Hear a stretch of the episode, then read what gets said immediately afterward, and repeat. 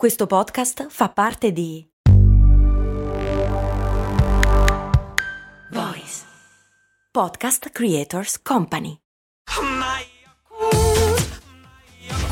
Se a volte ti senti così, ti serve la formula dell'equilibrio. Yakult Balance, 20 miliardi di probiotici LCS più la vitamina D per ossa e muscoli. Intanto un grosso grazie a Depa Illustrazioni per la bella copertina che ha fatto. In realtà lui ha fatto un disegno che credo che diventerà la copertina di cose molto umane, che mi ritrae insieme a quel rompipalle adorabile di Ramon.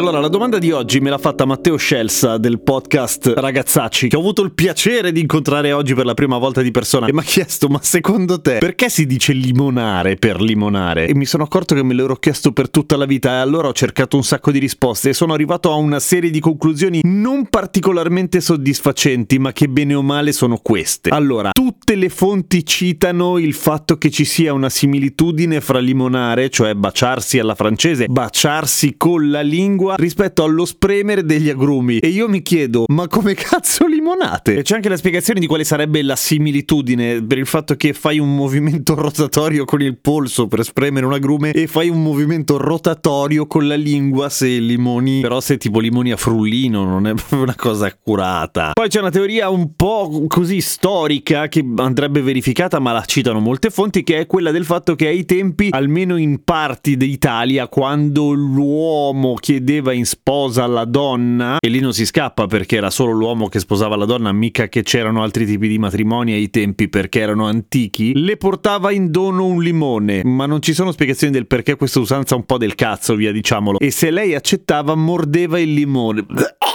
schifo. L'altra teoria ancora, se vuoi, più simpatica è quella che originerebbe tutto quanto in Lombardia, questa terra calda e umida d'estate e fredda e umida d'inverno, in cui i fruttivendoli vendevano i limoni sempre a coppie, per cui le coppie si chiamavano limoni perché erano sempre insieme e quindi limonare voleva dire fare le cose che fanno le coppie, coppie accoppiare, non accoppiarsi, quello è il passo dopo. Ma invece perché il bacio alla francese si chiama bacio alla francese? Intanto in Italia si chiama bacio alla francese perché in realtà lo traduciamo dall'inglese, perché nel mondo anglo che si dice French kiss. Ma perché si diceva French kiss? Perché in teoria i primi a utilizzare, oh, boh, cioè i, i primi a limonare in modo pubblico, a quanto pare erano gli abitanti della Maréchin, ovvero di una zona della Bretagna. È abbastanza recente questo questo modo di dire, degli anni 20 e a quanto pare i francesi venivano per questo in generale considerati abbastanza libertini, cioè gente che limonava fuori dalla camera da letto. Il bacio originariamente, siccome veniva dai maréchins, si diceva maréchenage, che come avete appena sentito rischia di venire fuori un casino, per cui gli anglo, che sono gente pratica, hanno detto sì, ok, bacio alla francese, French kiss. Quindi il bacio con la lingua ai tempi era considerata una roba